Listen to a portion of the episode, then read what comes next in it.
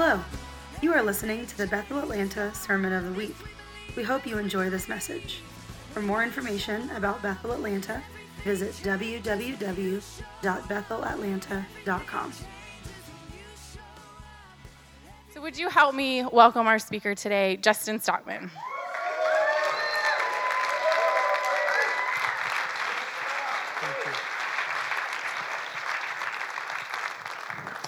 All right. It's good to see all your smiling faces. Honored to talk to you tonight. So we are gonna we're gonna have some fun. It's my uh It's my fun weekend with uh, Jen every year, goes to P C B with uh, Panama City with with the school, and I get all my four girls, and we just party out up like rock stars. I think I went to bed at eight thirty the first night. Wow. Yeah. Yep.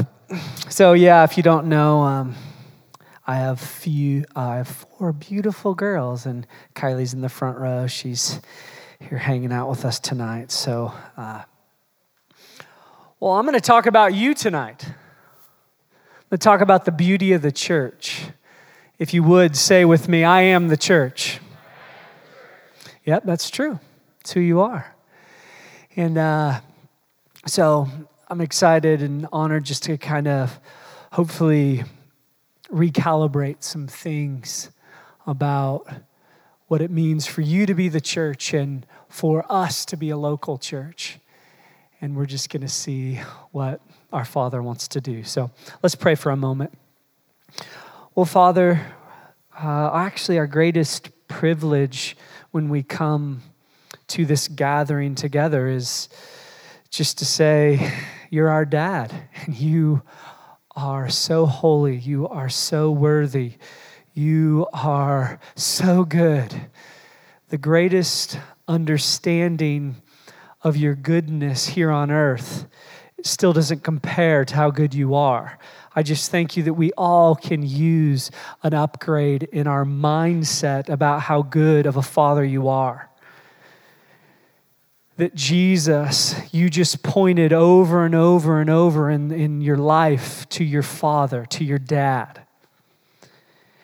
And you told that that's you told us to do the same, to point to the Father. And I just thank you for a, a church, a community, that no longer are we orphans moving to and fro, but we are sons and daughters of a really good dad. And that's just really good news. It's just the simplicity of the gospel. That you're a dad and you invited us into your perfect union. And we're just honored to be called your body. We're honored to be called sons and daughters of the living God. In Jesus' name, amen. Amen. Well,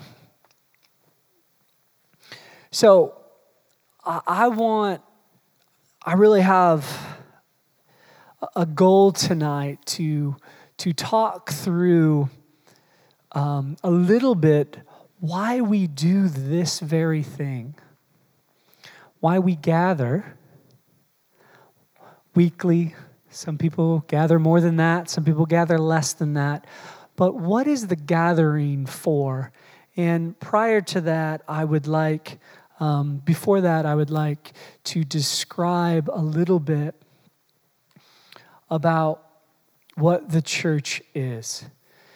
And so, if a lot of times if we don't know what something is, or we don't know why we're doing something, we can get disheartened about that. We can get, our hearts begin to grow sick, like, why?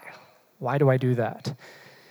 And I I don't know about you, but when you start allowing hope to be just deferred in your life, or your expectation or your why to be removed, you can find yourself living just an aimless life, going to and fro about your life.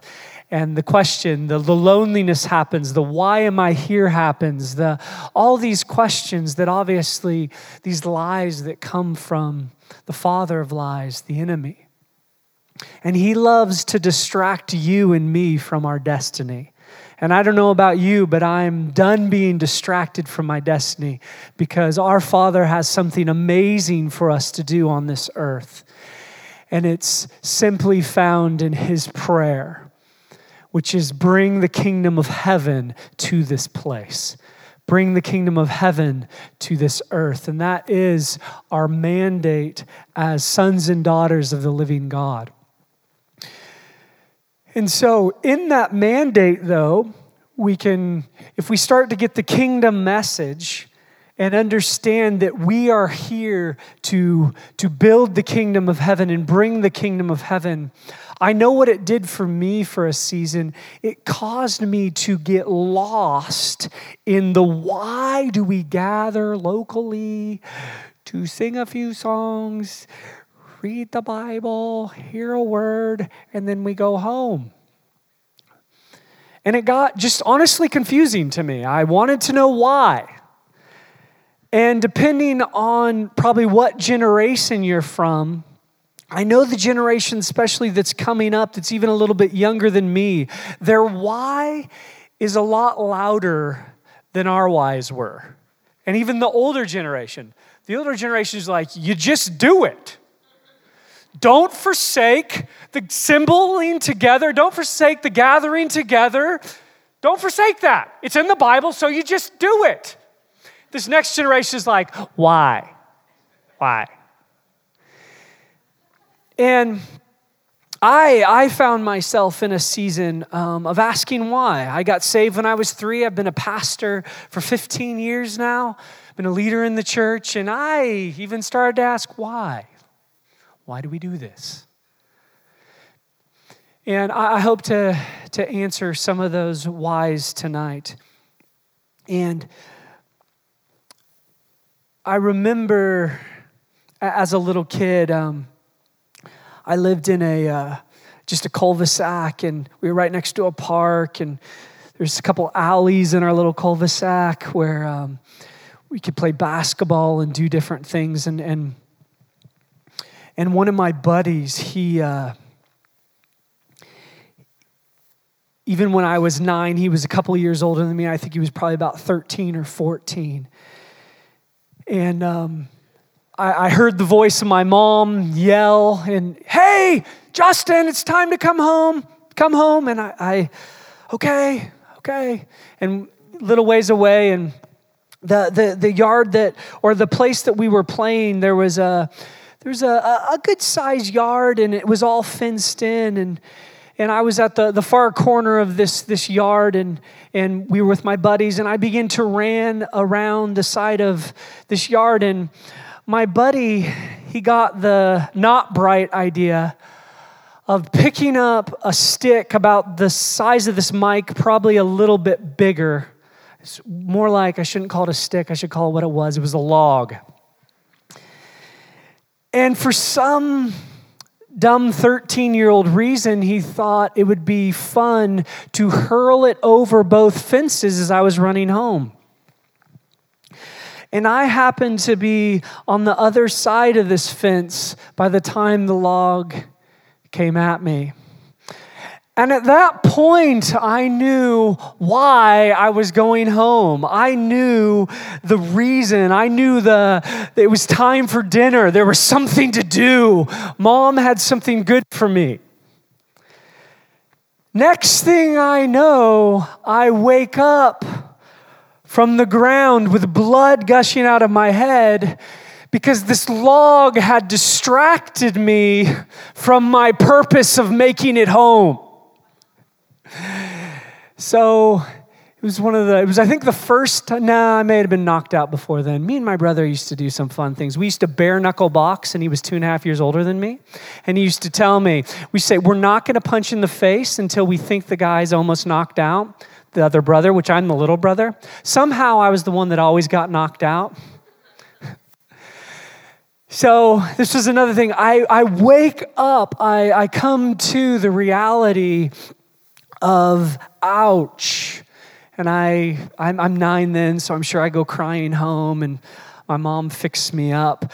But if you start to lose the why or the what are you doing, you get just in this daze, in this knocked out phase. And we can get that about the gathering together.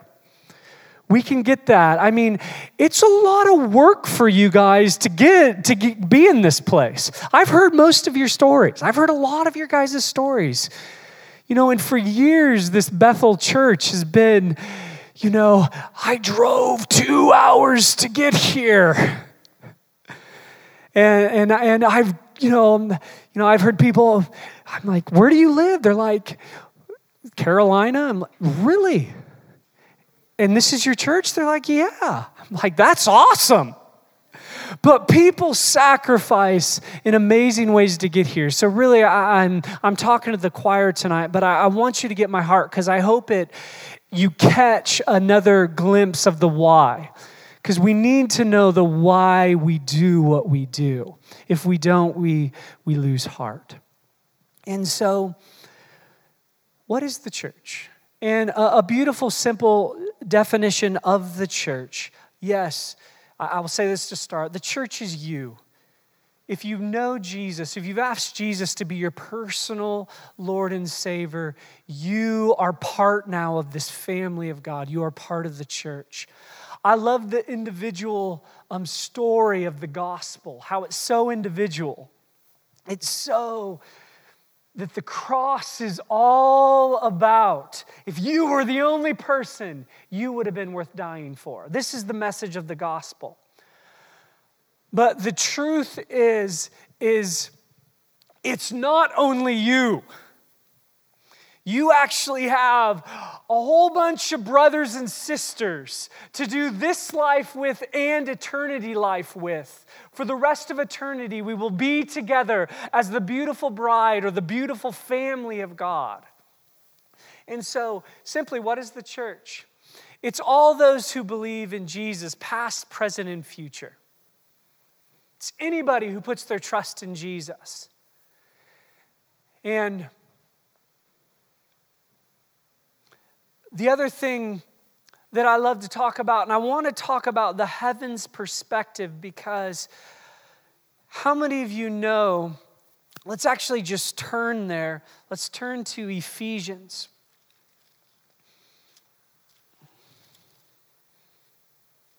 Let's turn to Ephesians six.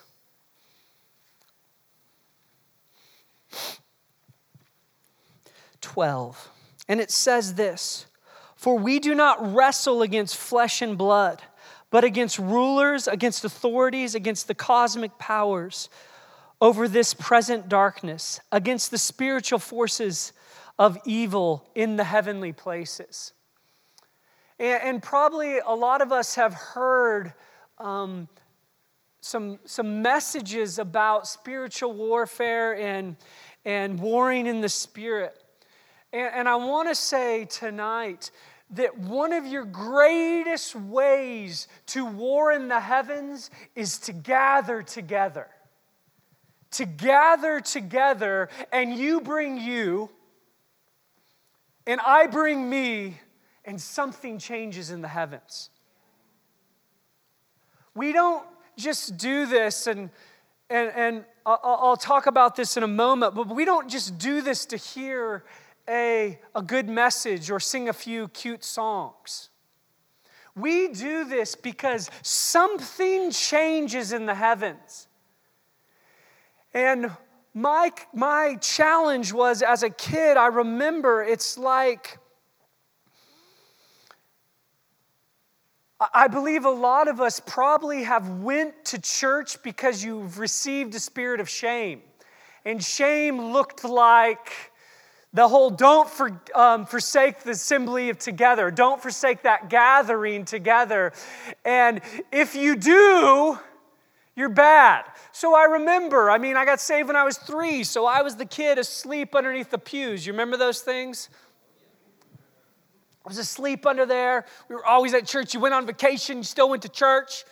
Got to be at church. Now, there's a great heart behind that. But if we lose the why, it turns into religion, which nobody ain't got. We ain't got time for this religious garbage. Nobody's got time for that. Nobody's got time to partner with the spirit of religion. It's how the church for so long has tried to keep people, things like purity. They've tried to keep people pure from sexual immorality with shame. You don't, ex- you don't exchange one devil for another. That's not helpful. It's not helpful. Not at all. No, but what do you actually do? You receive the why. You want to know the why you're doing what you're doing. Some of your greatest resources, your, your, your number one resource is, um, is time. On this side of eternity, it's time. You were given a gift. It's called time. One of the first uh, uh, gifts, um, one of the first uh, uh, promises that the Lord releases is honor your father and mother and you will have a long life. A long life is good.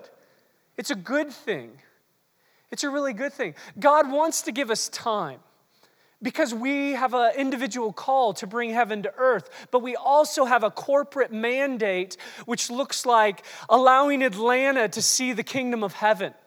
And one of the best ways to do that, to see the kingdom of heaven, is this gathering together to worship and to pray and to hear. But let's talk more about that. So um, this says the visible church and the invisible church, which that's just simply saying that even when we gather, people who have passed, the, the, the saints, the saints that have gone, the saints that are that are dead, there's this cloud of witnesses that still cheers us on and says, you got this, guys. You go for this. There's this heavenly cry that says, go for it, go for it. Why? Because we're actually providing breakthrough for the next generation. So literally, our ceiling can be their floor. Our place of breakthrough can be something they walk in and just know, they're just like, oh yeah, of course we have breakthrough in that. Pfft, I'm not an orphan. I know I'm a son. I'm awesome. I bring the kingdom of heaven. Heal the sick, raise the dead. I cast out devils. This is just who I am. We want to see a generation, a city that knows these truths. But most of the time, our cities are so deterred with lies, just these lies. The heavenly places haven't been, t- um, there hasn't been this captivity. And what does that captivity actually look like in this invisible realm? It looks like the church replacing lies with the truth. That's the corporate body. The corporate body coming together and hearing the truth. And then the truth actually changing mindsets. One of my favorite stories was when I was in Reading. Um, I was in Reading from two thousand three to two thousand, I believe it was six. And I was there and I was in a, I was at a grocery store and I was in line. And all of a sudden I heard the man in front of me say to the person in front of them, hey, I want to buy your groceries. And the person in front of them, they didn't look like they were impoverished or anything was really going on. And the person in front of them said, why do you want to do that? And the, the guy said, well, about a month ago, somebody from this, this church called Bethel paid for my groceries, and I just want to pay it forward. You probably saw the movie. I don't care, though. What happened there? A heavenly, godly mindset got released to somebody who didn't even know the king yet. He didn't even know God yet. And his mind was actually doing good things. It's like, of course I'll be kind. Of course I'll be generous. Why? Because the heavens change. This is what can happen over a region where generosity can just break forth in the heavens. And people are like, yeah, I'm just generous. Money doesn't hold me. I just give it away. I don't work for money. It works for me. They can have mindset shifts. Why? Because the heavens have actually changed. The heavenly realm has changed. And this is part of the reason we gather, because when we hear um, what the Lord is actually saying, something changes in the heavens. And it's just a beautiful thing. You guys okay? Say, I'm alive. I'm not invisible yet. Okay. So, and, and let's just read that in Colossians. I, I love this because this is obviously pointing to Jesus. I've been just devouring the book of Colossians. He, speaking of Jesus, he is, I'm sorry, Colossians one, um, we'll start in um, verse fifteen. He is the image of the invisible God, the firstborn of all creation. For by him all things were created, in heaven and on earth, visible and invisible. Whether thrones or dominions or rulers or authorities, all things were created through him and for him. And he is before all things, and in him all things hold together. And he is the head of the body, the church. He is the beginning, the firstborn from the dead, that in everything he might be preeminent. For in him all the fullness of God was pleased to dwell, and through him to reconcile to himself all things, whether on earth or in heaven, making peace by the blood of the cross. Everybody say hallelujah. I mean, that's just really, really good news. And that whole thing is all about the supremacy of Christ, the bigness of Christ. It's all in him and by him and through him. And he reconciled the world through, I mean, he reconciled um, the body of Christ to the Father. And in that, through his shedding of his blood, he brought something.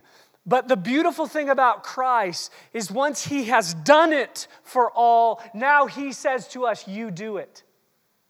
We actually get the mandate to bring heaven to earth. We actually get this apostolic mindset, this apostolic mandate that changes everything, which Jesus is the great apostle. The church is also local and global. And that's in the now. Anybody who confesses Christ to be Lord gets to be a part of this. But I know so many who who choose, I don't, I don't, I don't got time for church. I don't want church. I'm too busy with my life. Well, if you're missing church, you actually are missing bringing who you are to the heavenly realm in this way. And again, there's multiple different ways to bring the heavenly realm. I will never diminish your personal time with the Father. It's so beautiful. He's so personal. He's so personal. But he's also so corporate. I've been in this world for a while, in our Bethel stream for a long time, and sometimes I see this ugly thing pop up, where it's these sons who and daughters who begin to get a little cocky, and they think they're islands to themselves. They think it's all about them. They think that their time, their, their talent, their gifting is all about them. No, this stuff is about the body. And we are going to go to Second Corinthians twelve here in a minute, so you guys can go there. But it's all about a body. You are not an island to yourself. So there's people that say, I don't need a local gathering. And we'll probably figure out why here in a minute people do this. Because they're not doing anything. They're just sitting in there, singing some songs, worshiping. Sometimes not even worship. And they have this cynical attitude towards this, this heavenly thing that we are doing tonight. So, in Corinthians, let's do there. Corinthians twelve. And, and I'll set the bullet point for this. It's that, that God desired a family. God desired a family. And you get to be part. If you believe in him, you get to be part of this family. And at that moment of believing in him, everything changes. Transformation is in that moment. And from that place, you grow from glory to glory. Growth never stops. Did you know when you're in heaven, you will still grow? You won't grow from sin or a place of sinning, but you will grow from a place of seeing more of God every moment, because he's inexhaustible. He's so far beyond anything we could ever imagine, think, dream, so better. He's the best. So we will always be growing. So let me tell you, never stop growing, because that's the other thing cocky sons and daughters do. I'm fine. It's the finished work of the cross. You know, I'm good. I'm great. I don't need to grow. No, you do. It's called sanctification. You grow from glory to glory. And it's not because you're a bad seed. That's what transformation at the cross looked like. You were transformed. You can't be that bad seed anymore. You can sure look at it and play in the old mud if you want, if you desire to. But you are not that bad seed anymore. You are transformed into a new seed in Christ. And good things grow. He's produced you for good fruit. Great, great, great fruit. Just turn to your neighbor and say, you look good tonight.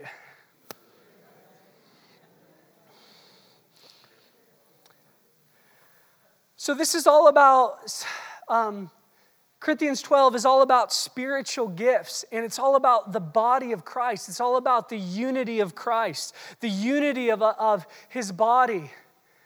And so let's just read, let's just read some of it. I'm not gonna lie, I'd love just to read the whole thing, but it's awesome. Now concerning spiritual gifts, brethren, this is just verse one. I do not want you to be uninformed. You know that when you were pagans, you let, were led astray to mute idols. However, you were led. Everybody say, it's good to be led. Good to be led. It's really good to be led. Again, if we forget the why, we stop being led. And we wander aimlessly. That's why we need to remember the why we do what we do. Because let's be led, because we'll be led. But it depends by who. Okay, therefore I want you to understand that no one speaks in the Spirit of God ever says Jesus is accursed. And no one can say Jesus is Lord except by the Holy Spirit. Now there are various um, gifts, but the same Spirit. And in this, he begins to list the gifts of the, the gifts that the Lord releases to the body. And I'm just gonna, I'm just gonna um, read them off to you. It's the utterance of wisdom. It's the utterance of knowledge. It's faith. It's healing. It's working of miracles. It's prophecy. Distinguishing of spirits, between spirits. Various kinds of tongues and the interpretations of tongues. This is the outer works of the kingdom coming to heaven. I mean, the, the kingdom coming to earth. And this is something that we all get to be a part of. We all get to bring. And each of us have difference.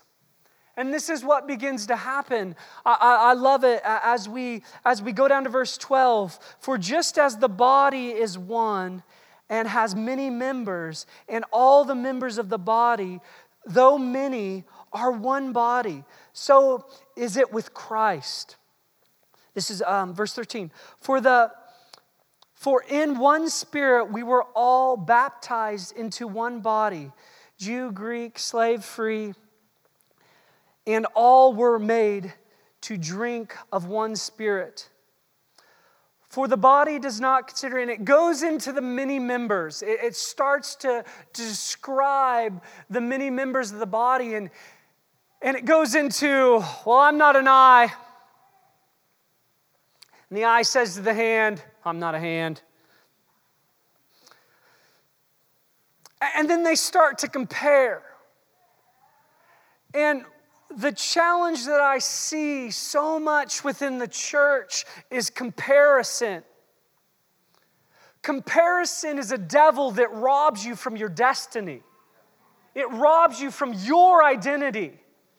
Because we look at others, and it's different than looking at others. Paul says over and over and over in the epistles, imitate me as I imitate Christ. It's really healthy to be led by fathers and mothers. Everybody, all of us need fathers and mothers in our lives. And most of us don't have earthly fathers and mothers, and I don't mean natural, I mean spiritual. Why? Because we've been hurt. Because we've been dragged through the mud. We've been controlled. We've seen some perversion of leadership or fathering or mother, mothering. We've seen a perversion. And remember, the enemy cannot create one thing. He has no creative power. He can only pervert things. He can only twist them. And that's what happens. Is so therefore, we have a bunch of wounds dealing with leaders in the church. We've seen a bunch of control. We've seen a bunch of problems. And so there, in that, we say, we don't want any of that.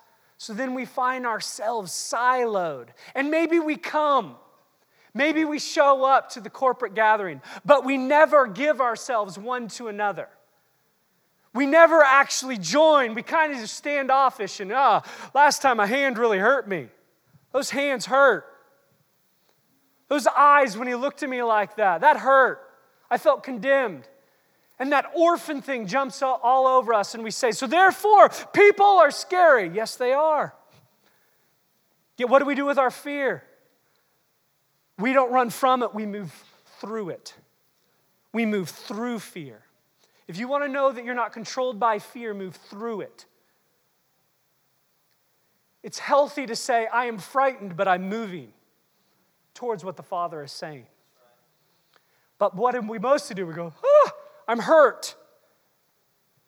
I step back. Well, what do we need then? We need to grow. We need to get healed. We need to forgive. We need to repent. We need to mourn. Whatever we need to do to grow. And those are the three biggest keys I do with one-on-one counseling is repentance, forgiveness, and mourning. And most of the time, the people that I meet with one-on-one, the one area they don't know about is mourning. They know a lot about repentance and forgiveness. Why? Because it's been pretty just jammed in their head if they've been in church at all, which I love those two, big deals. But they actually learn how to move through pain. And that's what mourning looks like. Blessed are those who mourn, for they will be comforted. How are they comforted? By a heavenly Father and by earthly fathers and mothers. Mourning is never meant to be done alone. It's meant to be done in a family. It's meant to be done in a spiritual family that brings comfort and life and freedom. That's a good word. All right. So in this, it goes through the body and there's this back and forth with the body. And there's this comparison. There's this, ah. And I love it. We actually have a choice in what we do with that. And I love it. I literally, from, from it's been probably the last couple of years, I see comparison. It's just a devil. And devils are, I, I, I love, um, I talk to my kids about devils, and I don't call them devils mostly when I'm talking to the kids. Why? Because they're like, oh, what's that? You know, they've seen a movie or something with, with the fork and, you know, the little horns and everything, that little guy. No.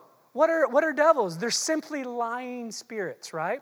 They're lies, which when we want to win back the heavens, we got to tear down the lies because our battle isn't here, it's in here. And so when we tear down the lies, it releases freedom in the kingdom. It releases a measure of grace to each, to each of us. And so in comparison, you be you, be you, be you. Find out who you are. How do you find out who you are? Get, a, get in a family. I love it what Chris Valton says. He says, um, find your family, find your destiny. Or find your family, find your dreams. Most of us are living the other way around. We're like, I got to find my dreams. I got to find my dreams. Well, look up and look around. Look up and look around because they're probably in that person that you're most familiar with or that person that you've kind of turned off because of hurt or pain or that person that you've kind of said, ah, I can't go to them anymore. And I'm a big fan of trust and I don't have time to talk about trust tonight. So it's good to build trust with people. We want, we want to do that. But at the same very moment, what happens is we get hurt and then we start rejecting people's influence into our lives. And all I know is I want your influence in my life. I need you. Not just through natural one-on-one conversation, but when you show up, everything changes in a place like this. So, and then they go down in this chapter. Now you are the body, in verse twenty-seven. Now you are the body of Christ. I'm going to skip down. Uh, let's go for twenty-eight. And God has appointed in the church first apostles, second prophets, third teachers, then miracles, then gifts of healing, helps, administration, and various kinds of tongues. Are all apostles, are all prophets, are all teachers, do all work miracles, do all possess gifts of healing, do all speak with tongues, do all interpret, but earnestly desire the higher gifts. Now, I love this, but it brought a whole bunch of confusion to me, especially as a young man. Because if you skip over, and let's go over now to Ephesians four. And I looked and I'm like, oh, apostles are cool because they're number one, right? They're first, first. I want to be first, Jesus. I want to be an apostle. And I don't know if you know anything about the kingdom, but the kingdom is very upside down. It says in the kingdom, the first shall be last. And if you look at the life of Jesus, the great apostle, he put a towel on his arm and he knew how to serve. He knew how to go low. He knew how to get in the mud, the mire. He knew how to be in the places that those religious people wouldn't go. He knew how to hang out with the prostitutes, with those that were, were what society would say was less than. He knew how to love, which he knew how to lead. He knew what it looked like to be first. And if you skip up a few lines, again, in that Corinthians passage, you see like, what are they called there? Um, the un, oh, where's it at? Oh, I'm in Ephesians. That's why I can't skip up. I got to be in Corinthians. Um, the members, oh, where's it? The, I think he actually calls them dishonorable members. What does he call them? Oh, the weaker, the weaker members. And he goes into these weaker members and he just describes these um, places are weak. And if I've done some studies on the fivefold, and they actually believe that they are pointing back to the fivefold, the reproductive organs, the things like this, these weaker spots. Because Paul then goes into a whole bunch of things about himself, his life, how he's been weaker. He's been the worst of all because he was the one killing the Christians, and then he became the one that suffered the most. But he was a great leader because he led with a towel over his arm. He led with a place of sacrifice. And he said, these people are deserving of more honor. And I love the word honor because honor is recognizing the gift on somebody's life. And you never want to be honored for something that is not yours.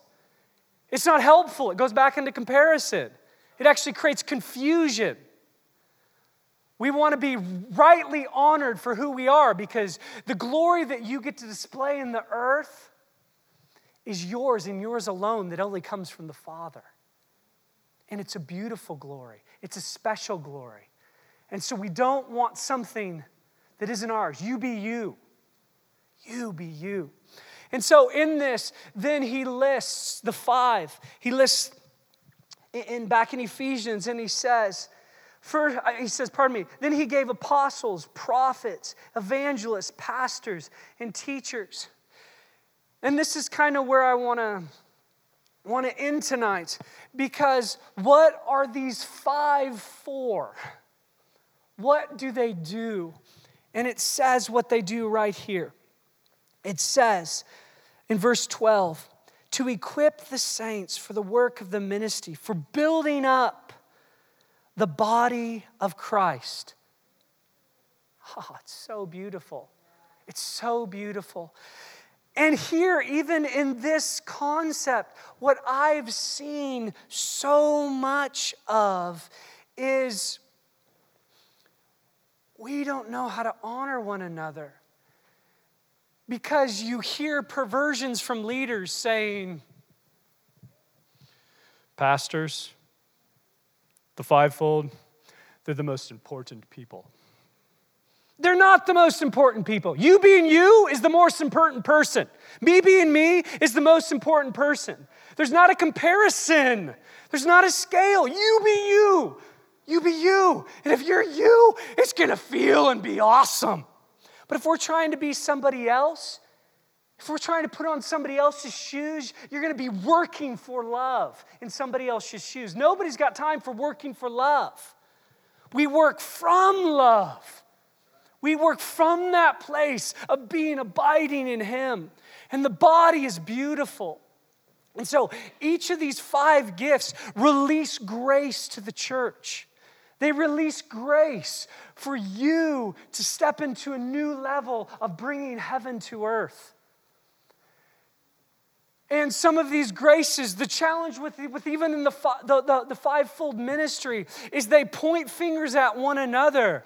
And this is kind of what pointing fingers at one another. In our culture, the pastorate has been the most common church model. And what do pastorates do? Like, oh, you are my people, and I will take care of you. You can call me anytime. I will meet with you at any moment. I'll probably collect your tithe too, but I will meet with you at any moment. And I care about you. I'm obviously being a little, I'm being facetious. But the pastorate model points back to a consumer mindset for believers, where the church comes to consume. You are not here to consume. You get to do the exact same thing that the other fivefold get to do, which is, ah, you're good. Worship. You get to do, you get to be you in this environment and bring your special, specific glory and giftings and calls and anointings. We need you. We need you. And so you have the, the and then you have the evangelists. They're like, what are we doing in the building again?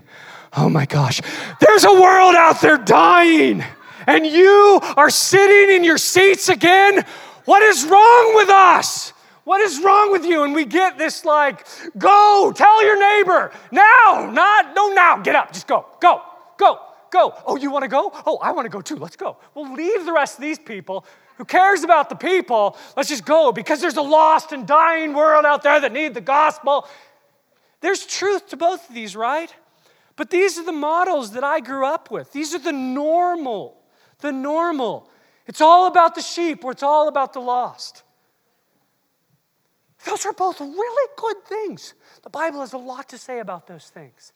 A lot. Really good. Really big deal. Really, really big deal. And then you have the teacher. That's the other. The teacher's probably the most common in America. What do they do? Get up there. Today, open your Bible. We are going to just read the whole entire thing, because I don't believe that you read the Bible throughout the week. And you have to know the Bible. I love the Bible. I'm the biggest fan of the Bible. Just like I'm a big fan of evangelism and pastoring. But they do the exact same thing. And so we become a consumer model. How was the word today? I don't know. I think they got that last part off. Are you sure being filled with the Spirit is the evidence of tongues? Didn't that denomination, what, what happened? Like, are you sure? I, I don't know if that's what they said. The exegesis and hermeneutics on that, that was just, that was off. Do they know their Greek and Hebrew? And the teachers just go to school just because it's fun. They're like, I have three doctorates, and I'm on my fourth. I'm smart. And, and I'm obviously teasing about these giftings. They're so valuable. We have to have the Word of God. If we're doing anything that contradicts this, that's not okay. It's a, but it's a big deal. And then the prophets, oh, I don't even, shouldn't even talk about those. Just like somebody with a long beard and a staff's going to come in here, and they're going to like start calling out people's sin. Sinner! I mean, they're, they're going to pull up, stand up, you! You know, I mean, obviously this is a little bit old model. If you've been in our culture at all, we don't do this at all. But, you know, this is the kind of mindset that I had. You know, and all these gifts are beautiful. Evangelists, we need their grace. I don't know about you, but you ever ask yourself, when's the last time you mentioned the gospel to a friend, a neighbor? Don't let that guilt thing set in. That's the devil. Shoot that thing with a bazooka. But ask yourself, do you forget, if you are some of these other, what the pastor is for? That the pastor actually helps shepherd and steward the hearts of the flock to help them grow from glory to another glory. It's such a needed. They bring that, that, that emphasis on, on community love. Such a big deal. Such a big deal. But guess what? This gathering, that's not the primary reason why we gather here. I don't know about you, but I can have about a five-minute conversation with some of you. And then the other people feel left out. If you're part of the pastoral model, that's the cycle. But if we're actually here to bring who we are, and we're the biggest fan of creating community, because that's part of the job. But again, and then the evangelist, it just keeps on this cycle. The, the prophet, they, they, they, they, they get lost without the apostle. And the biggest thing tonight, Christ is the head apostle. So if you want an apostolic mindset, if you're in Christ, you get an apostolic mindset. If you know the why. The biggest things that apostles bring, and this is what I want to end with. Apostles are sent ones that show the Father. So their primary thing is look at the Father. Look at the Father. When you come here, look at the Father. Why? Because most of us are so much like this. We're navel gazing. Then the pastor comes out. You're navel gazing. Let me help you. I'll gaze at it too. Okay. I think I see the lie. Maybe. I don't know. Let me just hug you. Come here. I'll be at your house tomorrow. Everything's going to be okay. They're, they're good. It's a big deal. But what did the apostolic do? It says, look up. Look up. Look up. Because you have a heavenly Father with an apostolic prayer that Jesus said, our Father who art in heaven, hallowed be your name. Your kingdom come, your will be done on earth as it is in heaven. It's this, it's a different mindset. It's heaven towards earth. A lot of us are stuck in some of these, these, these cycling mindsets. And what the apostolic anointing does is it allows you to pick your head up and see and receive. And that's a primary thing of him being just a, a father. And they point you to the Father. They bring heaven to earth. They're about signs and wonders and miracles. They're about shaking you and saying, you can heal the sick. You can raise the dead. You can cast out devils. It's just who you are. It's one of my favorite things about being of, under the covering of Bill Johnson. The first time I saw him, actually I saw him when I was eight, so we'll move forward. He used to come to our church all the time. But when I got older, um, the first time I saw him when he was at Bethel Redding was, I believe, was in ninety-nine. And he said, okay, we're going to pray for the sick. We're like, okay, I know what's going to happen. The man of God, the apostle, is going to line everybody up and pray for them. Bam, bam, bam, bam. No, he actually did what real apostles do, which is you guys pray for them. Because you carry the very, very essence of God in you. And healing is part of your portion. It's part of just who you are. And this is what that grace releases.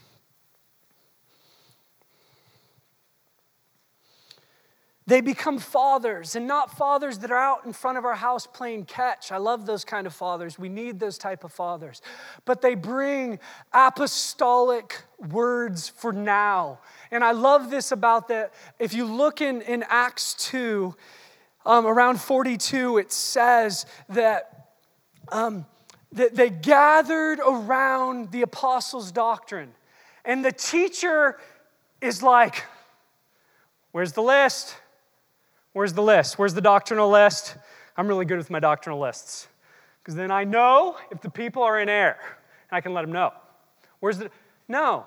Why does it not list doctrine there? Because it's what God, the Rhema voice of God, is speaking now. It's what apostles and prophets bring, what God is speaking today in this very instance. And no, it never violates the Logos. It never will violate this. But what will it do? It'll build on top of it. Now, I don't mean like adding to the Word of God. Please don't hear that. I mean, but it'll bring a fresh breath of what God is doing now. That's why denominationalism is death. Because they gather around doctrine. I love doctrine. There's good. There's trust me, if you ask our team, they're like, Justin's the doctor. They're like, oh, are we doing that? What are we thinking here? It's the way I think. But what the, the, the apostles bring that sense of a now word, a heaven word. And what's beautiful is not every local church needs these fivefold functioning.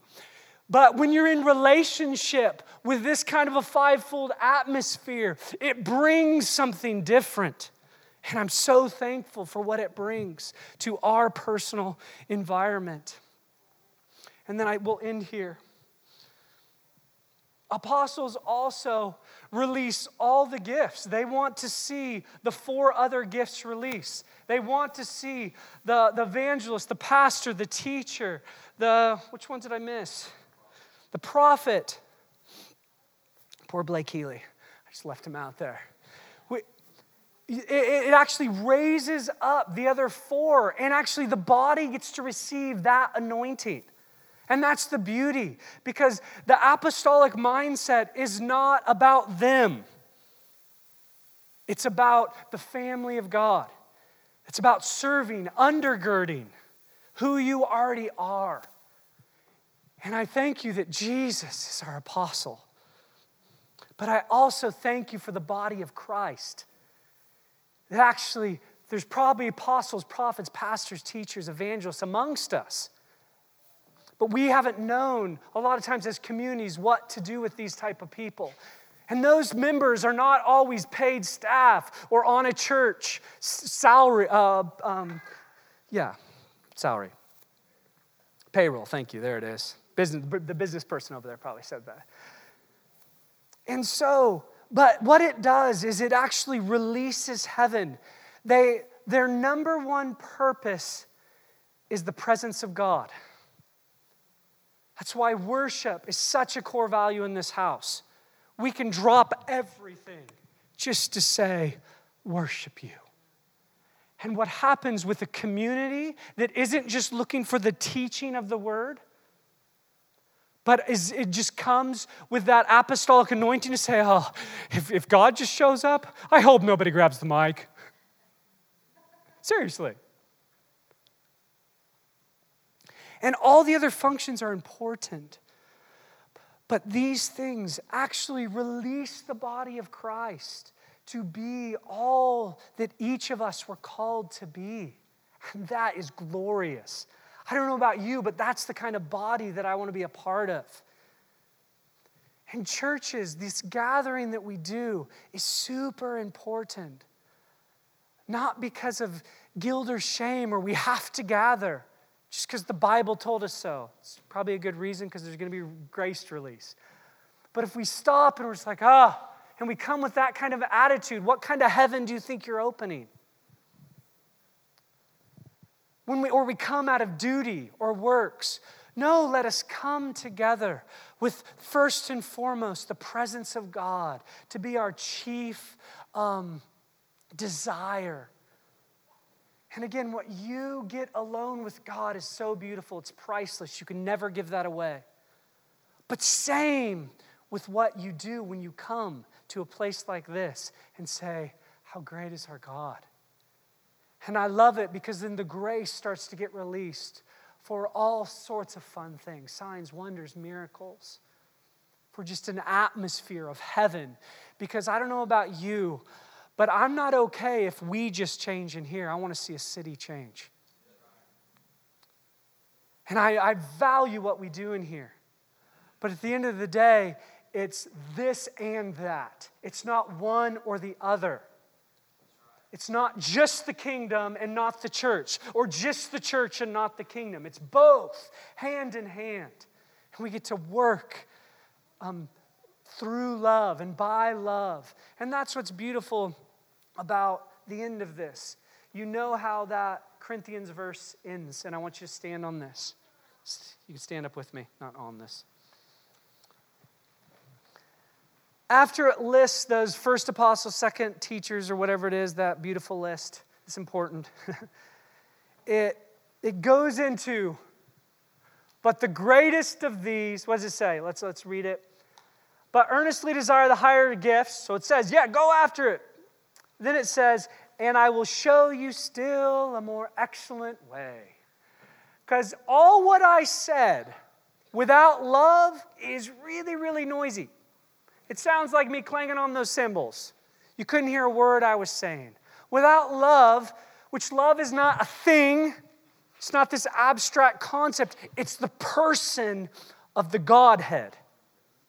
It's the three persons in one. That is love. It's not just a cute concept or a fuzzy feeling that we have. It's so much more than that. I love the concept and the feeling. It's so much more than that. It's a person. And I don't know about you, but I just want to receive more of this love. And I want to value and honor each other's differences. And this uh, this was a lot about the fivefold and especially apostolic because of what I wanted to talk about for this room, for what we do, for why we gather, for the why. But more than anything, I want you and me to be the church.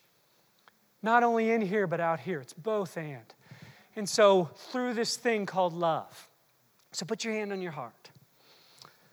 So Father God, we just thank you that we are the church. And I thank you for this local church.